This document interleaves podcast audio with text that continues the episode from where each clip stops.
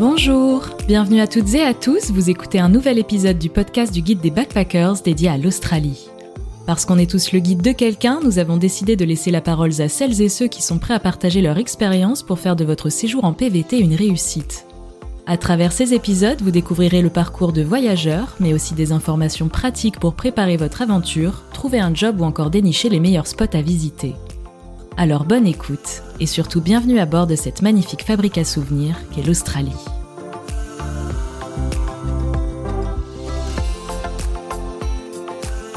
Bonjour à toutes et à tous et bienvenue dans ce nouvel épisode du Guide des Backpackers. Je suis en compagnie d'Axel aujourd'hui, Axel qui est professeur à Sydney de français langue étrangère alias FLE. Il va nous raconter son expérience en tant qu'enseignant en Australie, de l'idée de vouloir enseigner à comment il a réussi à atteindre cet objectif dans un pays anglophone, en passant par les défis qu'il a rencontrés et ceux qu'il rencontre encore aujourd'hui, ainsi que l'avenir de ce métier. Merci Axel de témoigner aujourd'hui. On s'est dit que ton expérience et tes conseils peuvent intéresser nos auditeurs. Je te laisse donc te présenter et commencer un peu à parler de ton parcours.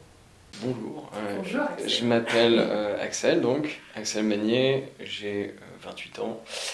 Devenir professeur de FLE, c'était c'est pas évident dès le début de mes études, puisque euh, j'ai fait toute une multitude, j'ai poursuivi une multitude de cursus, euh, dont le principal en sciences économiques, euh, voilà.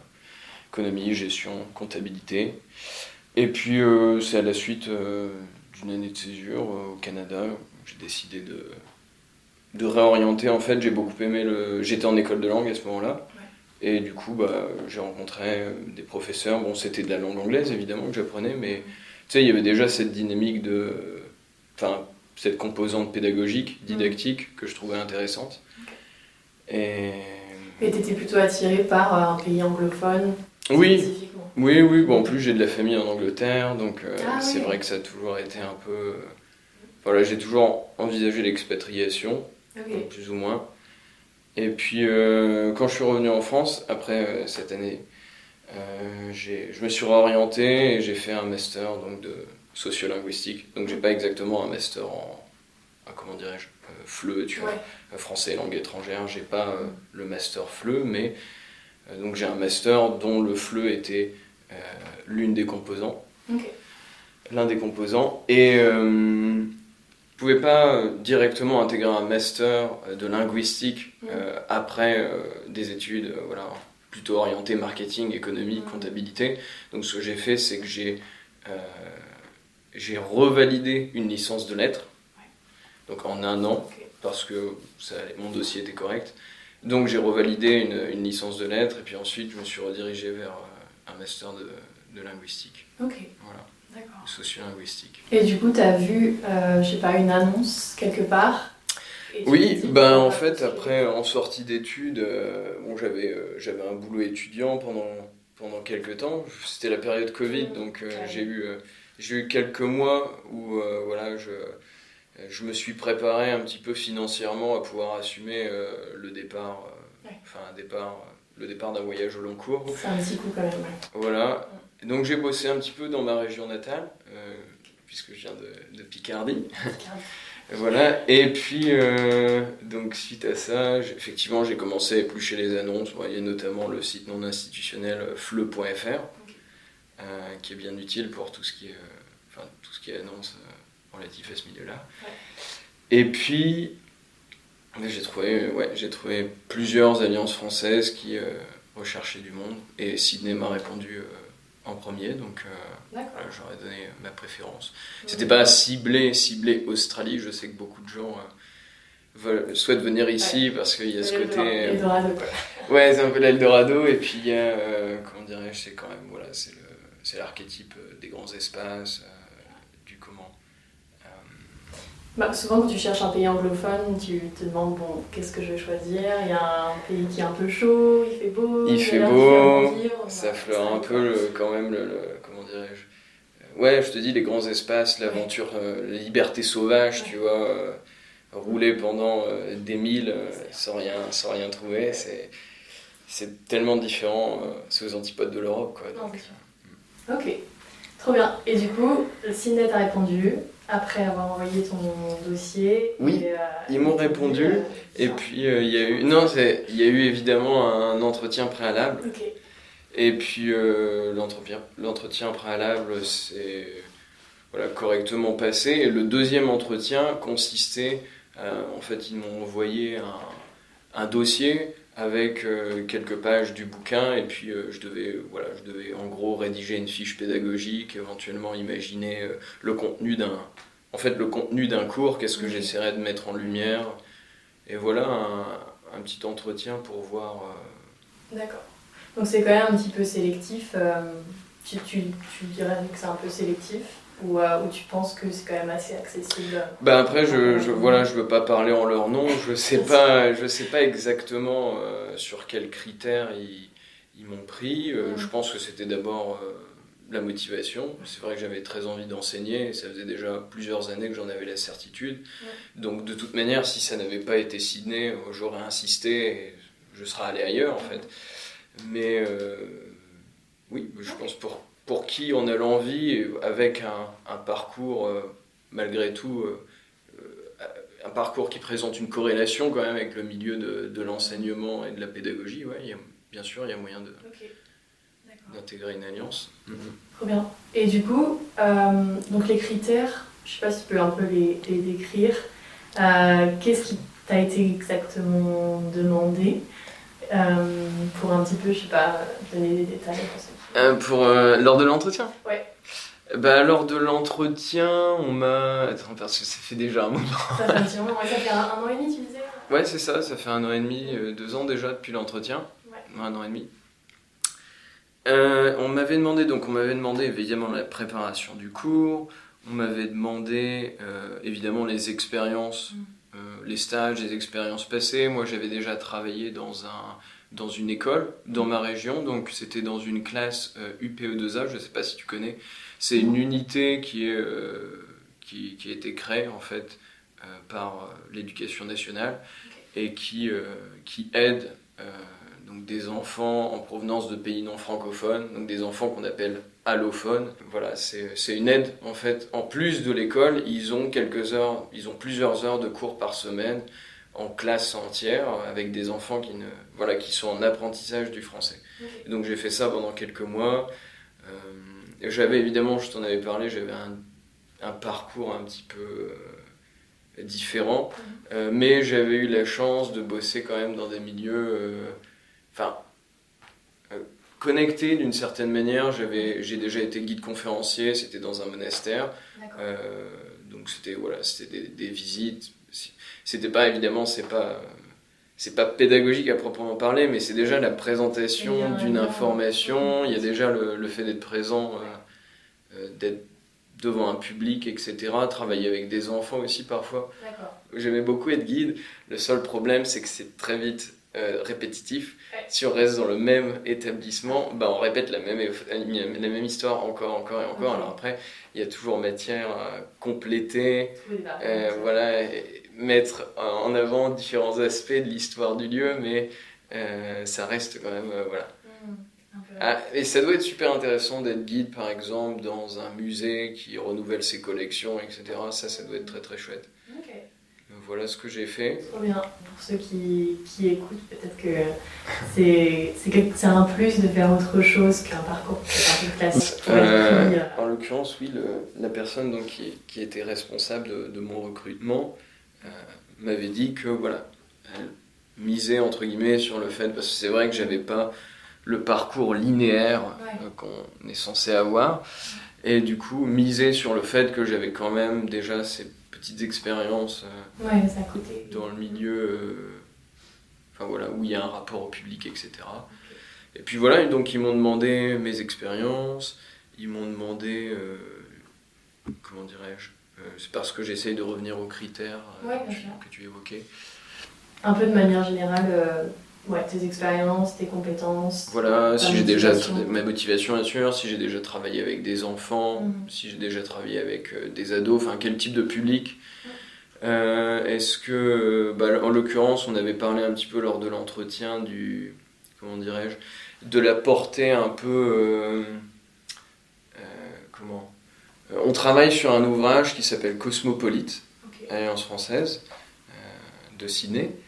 Et euh, du coup, c'est un, c'est un ouvrage qui a au moins cet avantage de comment présenter plusieurs facettes de la francophonie, pas juste se centrer parce que c'est vrai que traditionnellement les bouquins c'est uniquement voilà, c'est la France l'épicentre de la francophonie. Et maintenant, donc il y a un effort qui a été réalisé sur, sur ce type d'ouvrage pour dire bah, voilà, le français, il est parlé au Québec, il est parlé en Afrique de l'Ouest, il est parlé dans les pays d'Europe de l'Est parfois, les communautés de francophones, euh, au Vietnam également. Mm. Euh, là, on n'est pas très loin de la Nouvelle-Calédonie ici.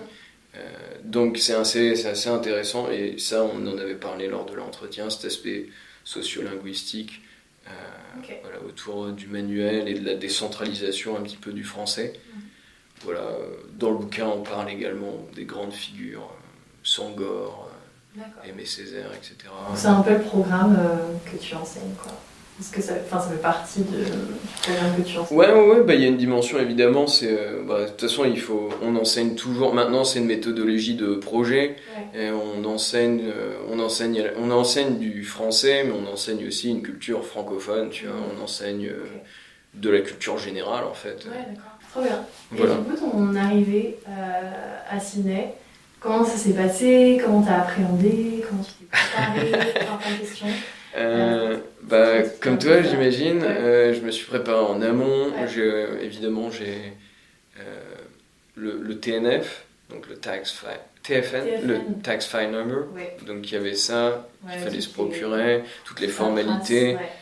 évidemment, le, le visa adéquat, donc le fameux, pour moi ça a été un, visa vacances-travail, lequel était plus, euh, apparemment plus facile à obtenir, mais aussi moins coûteux. euh, par rapport à d'autres.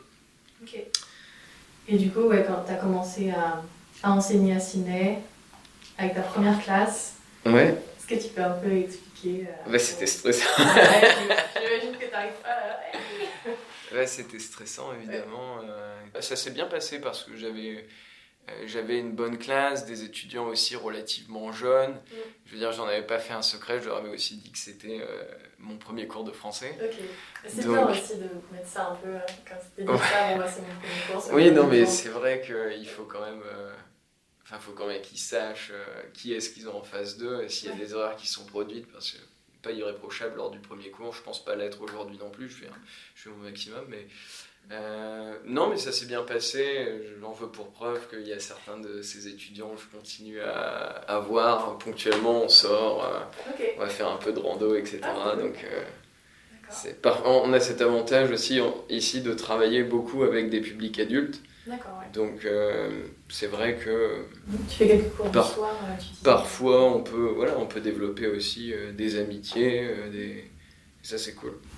C'est une bonne composante du métier. Majoritairement des personnes locales qui souhaitent apprendre le français, qui ont déjà des bases. C'est là un peu ton public.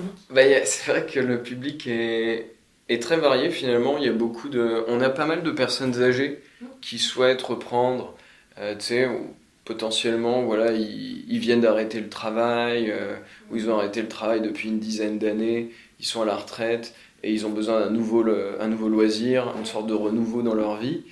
Et donc voilà, ils développent cet intérêt, euh, généralement purement intellectuel, parce qu'il y en a plein qui finalement ne vont jamais utiliser ça dans un contexte véritablement francophone, euh, enfin en allant voilà, en France ou dans d'autres pays. Et on a aussi des gens qui. Euh, des gens plus jeunes qui sont intéressés par les langues d'une manière générale, qui en connaissent déjà trois ou quatre. On a euh, évidemment cette, cet idéalisme un peu forcené de certains et certaines qui, euh, qui, qui, voient la France comme voilà, le, le, pays des lumières, le luxe, la grandeur éternelle, etc. Donc, mm. ils ont cette ce désir romantique euh, que d'apprendre la langue. ma coloc me disait souvent Ah là Paris. Ouais, c'est ça. Euh, oui, oui, évidemment, il y a tout un, il y a tout un, il y a tout un imaginaire, il y a toute une. Bien sûr. Mm. Et puis, on a, on a des gens aussi qui apprennent le français, par exemple, parce qu'ils ont envie d'aller travailler en France. Ça peut aussi être euh, orienté business. On a, on, a, on a pas mal de gens qui veulent, voilà, qui veulent développer leur soit, euh, voilà, soit ça va leur servir dans leur carrière professionnelle, soit ils veulent carrément euh, migrer, euh, s'expatrier dans un pays euh, francophone. D'accord. Et puis voilà, on a vraiment beaucoup de... Divers. Et on a aussi, c'est vrai que dans- j'en ai pas parlé, mais on a des classes, il y a des classes ados, des classes avec un public plutôt euh, 12-17 quoi, 12-16. Et pour eux, l'idée c'est aussi de, enfin il y en a, il y en a évidemment qui font le choix d'apprendre le français, comme nous on fait le choix d'apprendre l'espagnol, l'italien euh, en Mhm. France par exemple. Mais euh, beaucoup ont des parents qui ont vécu un temps ou qui sont euh, comment- un lien avec qui, qui- qui viennent de France, qui se sont, qui se sont installés ailleurs. Et donc, euh, ils, veulent, ils veulent transmettre un petit peu cet héritage, cet, cet intérêt pour la culture et la langue française. Donc tu dois adapter euh, chacune de tes classes en fonction de ton public. J'imagine que ce- certains ont un niveau peut-être un peu plus élevé, d'autres un peu moins. Oui, alors après, ils sont, répartis, sont quand même répartis par niveau. Oui, voilà, Et en fonction de tes classes. Voilà, donc ça va du, ça va du A1.1 jusque donc au C2. Ouais. Ok. Et on a des groupes, euh, alors selon, on a des formules effectivement qui, qui diffèrent. Mm. On a un cours qu'on appelle euh, easygoing, donc c'est en général c'est deux heures par semaine. Ouais. Donc c'est assez, voilà, c'est un volume de travail qui n'est pas très, enfin ça va, c'est pas très impliquant. Mm-hmm. Et puis on a des cours standards qui eux sont donc euh, consistent en 4 heures par semaine. Donc c'est déjà un peu plus euh, conséquent. On a donc ça c'est vraiment les cours axés voilà, c'est un peu tout en fait. C'est voilà, oral, euh, grammaire, conjugaison. On a une composante liée voilà à la compréhension écrite, la production écrite, euh, la compréhension orale, enfin tout un petit peu toutes les composantes de l'apprentissage d'une langue. On a des cours de conversation qui, eux, sont une offre ciblée vraiment. Voilà, on- les élèves se retrouvent, on leur propose d'aborder une thématique, ça peut être une thématique liée à la- l'actualité, la politique, euh, la géopolitique, ça peut être euh, un point culture, etc. Et puis on les fait débattre.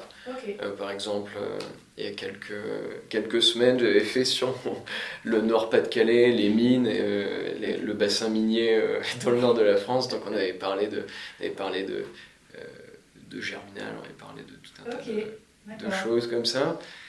Bon, ils étaient déjà d'un certain niveau, évidemment. Mm. Et puis, on a aussi des cours, on propose des cours particuliers. Mhm. Donc là, c'est vraiment, c'est vraiment à la carte ceux qui choisissent. Mm.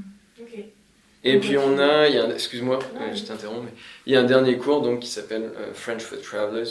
Et ça, c'est vraiment, voilà, c'est pour, euh, c'est une sorte de, euh, comment dirais-je, pack de survie. Voilà, c'est une sorte de kit de survie, pardon, pour quelqu'un qui désire, voilà, prendre des vacances. euh, Ok. c'est, voilà, ça met le pied à l'étrier, on va dire, et puis si ensuite ils ont, si ça leur donne envie, bah, ils peuvent, ils peuvent poursuivre. et- Ok.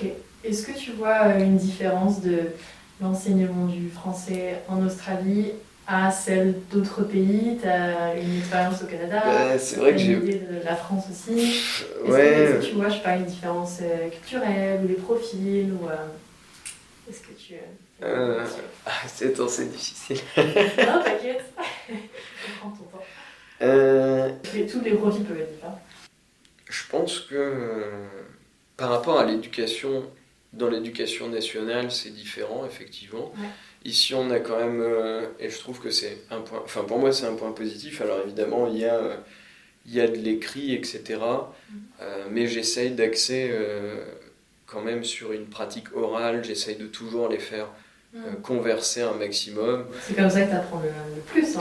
Il y a une méthode, il y a quand même une méthode un peu immersive qui est appliquée. Il y a une méthode immersive à l'Alliance française, donc on essaye de parler en tout français. Alors ça n'empêche pas que parfois, voilà, il y a des étudiants qui ont plus de difficultés, donc on fait des écarts, on peut leur apporter une aide euh, supplémentaire en anglais, si on fait une blague évidemment. Euh, mais euh, Ce qui n'est pas forcément le cas en France, je te coupe, mais oui, moi je me souviens de mes cours d'anglais en France.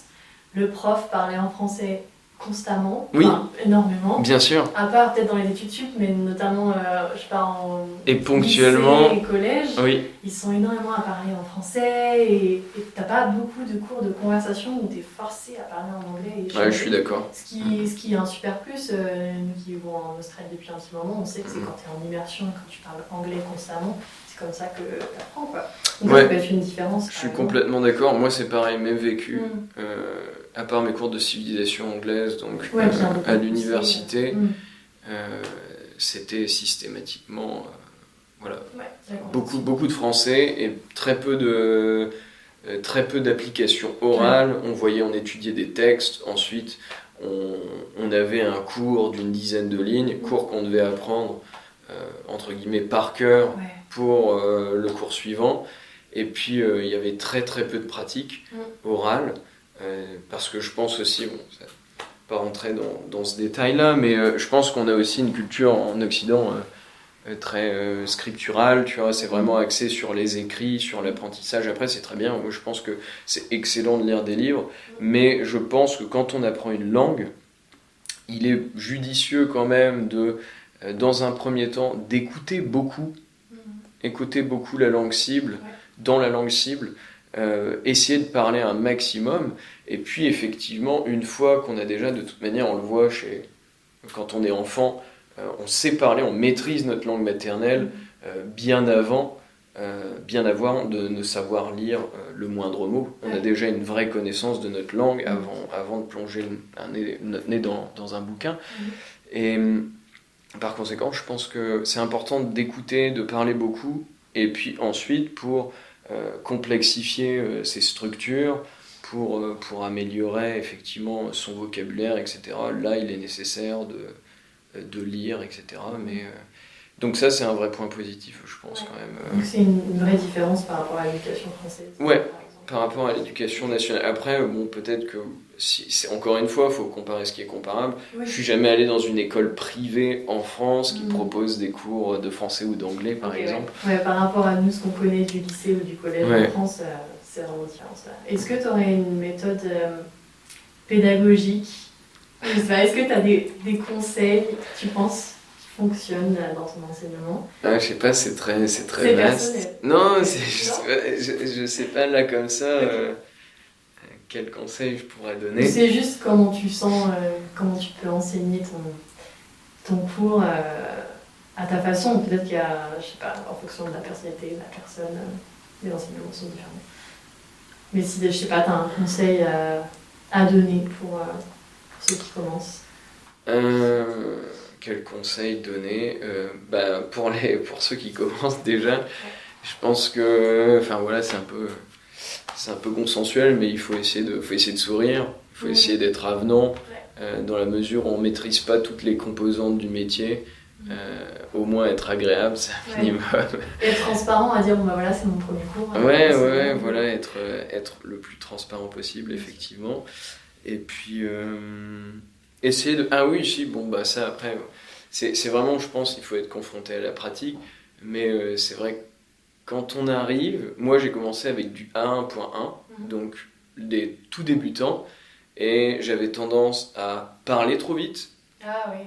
Et j'avais tendance à utiliser des structures trop complexes. Mhm. Euh, parce que voilà, quand il y a des gens, ils arrivent et ils ne parlent pas un mot de français. Donc il faut forcément, il faut commencer par le B à bas. Il faut, pour éviter de systématiquement parler en anglais, ben, on va devoir se cantonner à des mots. Ici, on est, euh, comment, on est dans un pays anglophone, donc on a un certain nombre de mots trans, un certain nombre de mots transparents qu'on va pouvoir, sur lesquels on va pouvoir s'appuyer pour éviter de parler euh, en anglais. Euh, donc essayer de simplifier au maximum ces structures, essayer d'être expressif, de parler lentement. C'est quand même une, gymnastique du cerveau, c'est-à-dire la... Pour les un point, pour, finalement je pense que c'est ce qui demande en tant qu'enseignant du FLE le plus de savoir-faire. Euh, parce que bon après, euh, enfin, finalement voilà les, les, B1, les B2, les C1, les C2, etc. Plus ils gagnent en aisance et plus ils se rapprochent du niveau qui est le nôtre.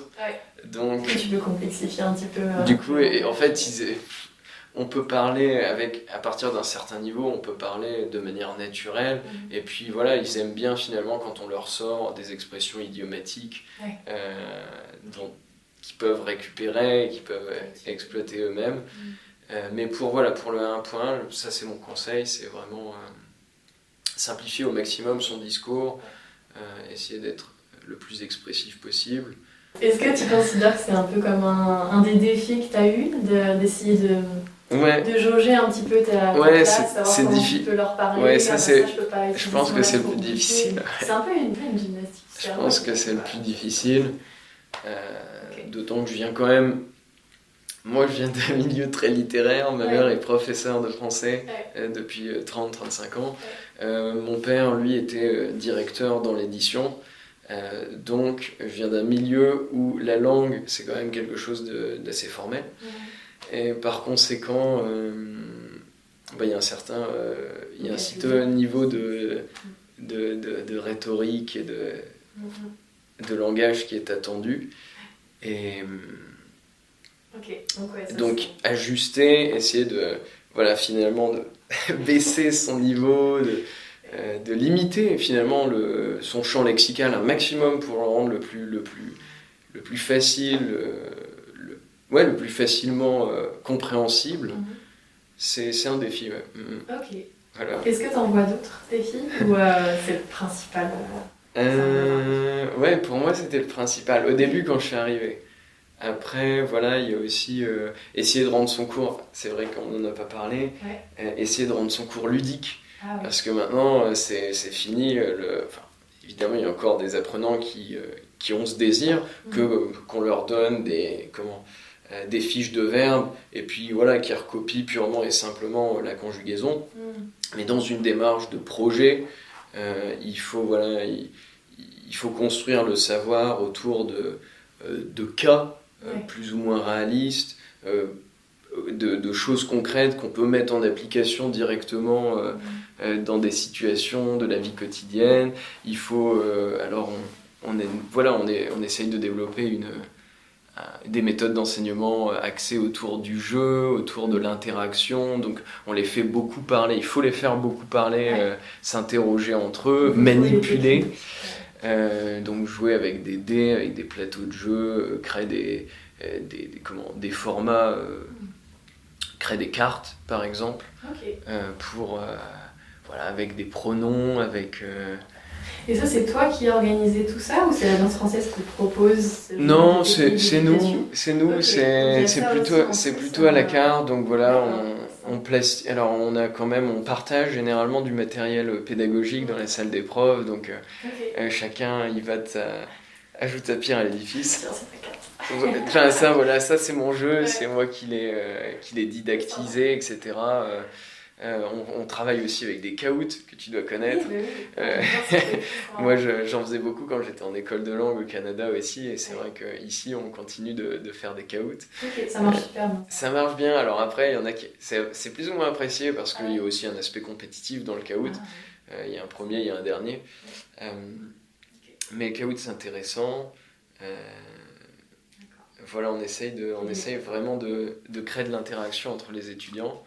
Et puis euh, voilà, créer une, une bonne atmosphère. Tu parlais des prérequis. Mhm. Une bonne, at- une bonne atmosphère de classe, euh, Ouais. c'est. Et enseigner des choses qui seront utiles à une vraie conversation euh, que ces personnes-là seraient peut-être amenées à avoir en France ou dans un pays francophone, plutôt que. Enfin, Oui. Aussi des souvenirs de mes Oui, cours oui. d'anglais euh, au lycée où on t'apprend euh, le lexique euh, du chantier que Mais- tu n'utiliseras jamais. Bah oui, et encore ça, ça va, tu vois. Le, oui, c'est vrai, le lexique du chantier. Je m'en souviens, on l'a fait aussi. Ah ouais. Bon, ça, je comprends, mais ça encore, ça reste du vocabulaire. Ouais. Donc le vocabulaire, c'est d'une certaine manière, c'est toujours exploitable. Mm. Par exemple, j'ai une étudiante en ce moment, donc j'ai une étudiante qui est, qui suit une option qui est mineure, une option mineure français euh, à l'université, et du coup, euh, bon, elle est un peu, elle est en difficulté, donc elle, elle prend des cours particuliers à côté. Là, donc c'est quelqu'un qui a du mal, qui maîtrise à peine, tu vois, le, passé composé, euh, des comment, des choses qui sont vraiment fondamentales. Enfin, elle les maîtrise, mais uniquement à l'écrit, parce qu'on l'a- on lui a fait, on l'a fait travailler uniquement, euh, on l'a fait travailler uniquement sur des documents écrits, tu vois. Et hum, du coup, là, elle m'a montré ses cours récemment. Elle travaille sur auquel, duquel, lequel, lesquels. Euh, c'est quelqu'un euh, qui a du mal à parler de son week-end. Mais euh, elle est en train d'étudier euh, des structures comme ça, quoi. Ah ouais. Donc tu vois un peu le, le fossé, ils sont en train, ils sont en train d'étudier ça, d'étudier le discours euh, direct, le discours indirect, Hmm, d'étudier euh, voilà ce type d'articulateur, ok. alors que C'est trop élevé pour le niveau qu'elle recherche aussi. bah en fait il y a une différence entre ses pratiques écrites et ce qu'elle est capable de produire à l'oral. Je veux dire, tu lui dis euh, voilà comment c'est, t'as passé un bon week-end. Euh, Elle va, voilà, elle va prendre 5 minutes à, Hmm. à pratiquement à développer un petit peu voilà, le simple fait d'être allé au restaurant ou ce genre de choses, alors qu'elle étudie ça en cours. Quoi. Après, c'est ce qu'on voyait. Moi, je voyais pas mal aussi ça euh, au lycée en France quand j'apprenais l'anglais. On était bien meilleur généralement à l'écrit qu'à l'oral. L'oral, on prenait 5 minutes pour Oui, faire. euh, bien sûr. Et moi, c'est resté. Enfin, je veux dire, je- évidemment, j'ai rattrapé. Je pense que toi aussi. Mais il y a, tou- il y a toujours une. euh, Pour moi, il y a toujours une très grande facilité à l'écrit. Ouais. Je m'en sors bien à l'oral, mais il y a une très grande facilité à l'écrit qui est restée quand même parce que je, je communique énormément aussi par l'écrit. D'accord. Et. Ok. Enfin, c'est. Ouais, après, ça dépend vraiment des profils. Mais là, dans ce cas-là, cette élève-là, elle prend des cours pour euh, réajuster son niveau. Ouais, mais c'est c'est- voilà, c'est l'équivalent, c'est ce que tu décrivais. Moi, je me souviens qu'on apprenait, et c'est aussi la manière d'enseigner. On apprenait pff, des Mhm. listes de verbes irréguliers en anglais, avec voilà le, le verbe à l'infinitif, le prétérit et le, le fameux participe passé. Ouais. Et puis t'as- voilà, tu as, tu apprenais, euh, je sais pas le euh, sing, song, song, euh, cut, cut, Par cut. cœur. euh, tu apprenais les verbes par, par cœur, Ouais. sans avoir vraiment d'application. Mhm. il y avait aussi enfin, tous les articulateurs, moreover, furthermore. Enfin, voilà, on t'apprend vraiment des outils. Finalement, c'est une approche très littéraire de la langue. Ouais, c'est vrai. Comment tu vois un peu euh, l'avenir de l'enseignement du français ici? Ah, Parce que- ici, Ouais, parce qu'il y a pas mal. euh, après, si tu veux développer sur d'autres endroits. Parce que je pense surtout au- à ce qui existe. Il y a des applications en ce moment où tu peux euh, essayer d'apprendre le français via des applications. Mm. Je sais que mon copain il essaie de faire ça. Après, ça marche ou ça marche pas. hein. Euh, bah, peu- J'imagine, ça dépend quelles applications.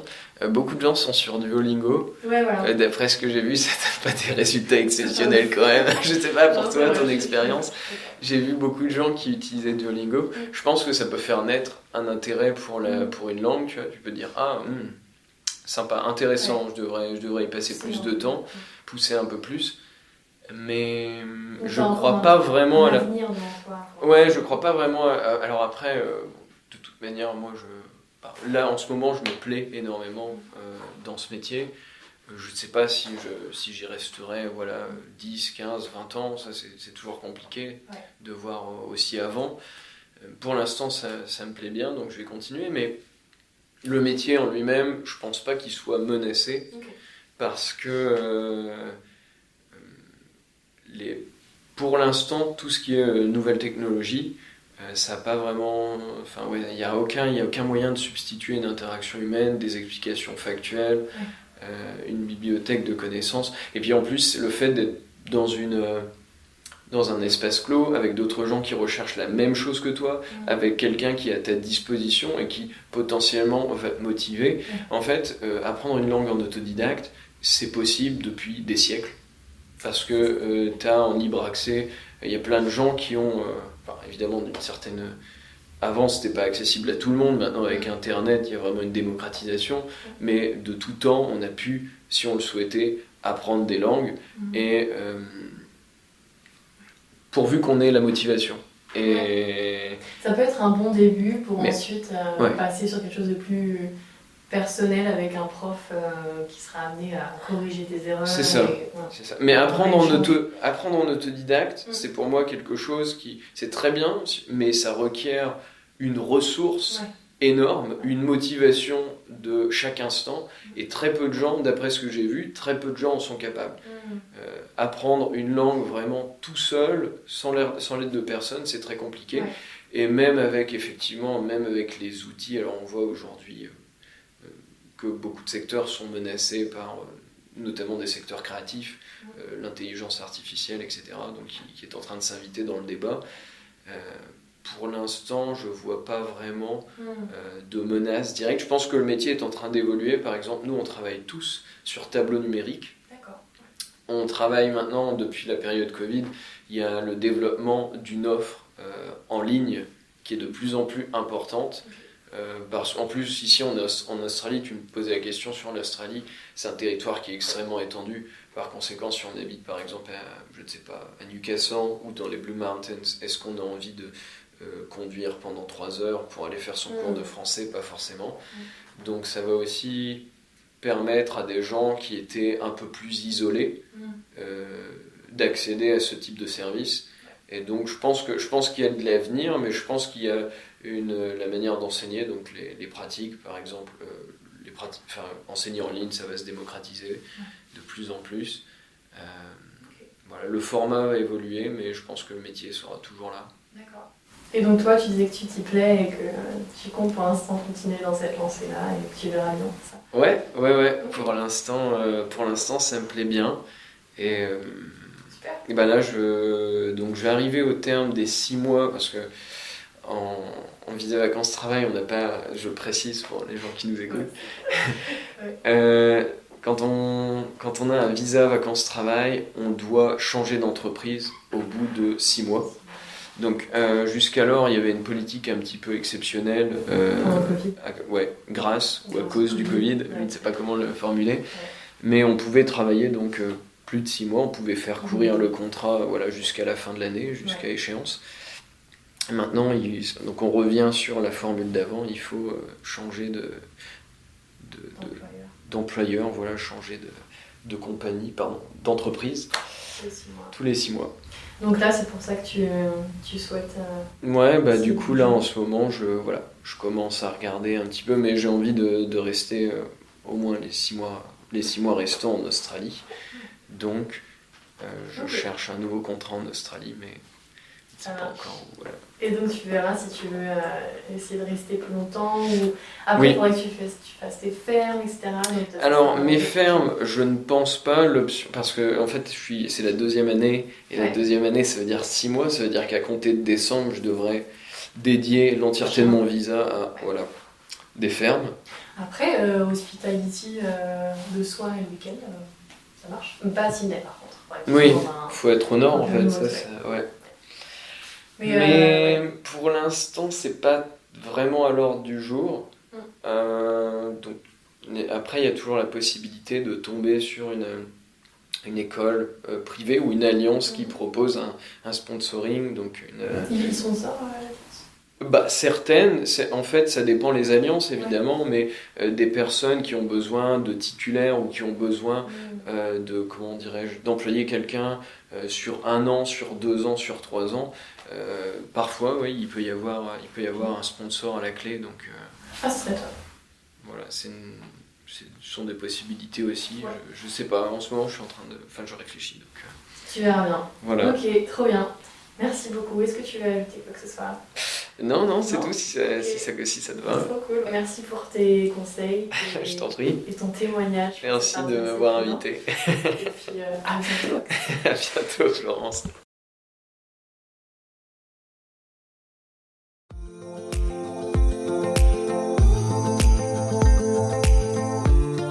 Vous venez d'écouter un nouvel épisode du podcast du guide des backpackers dédié à l'Australie.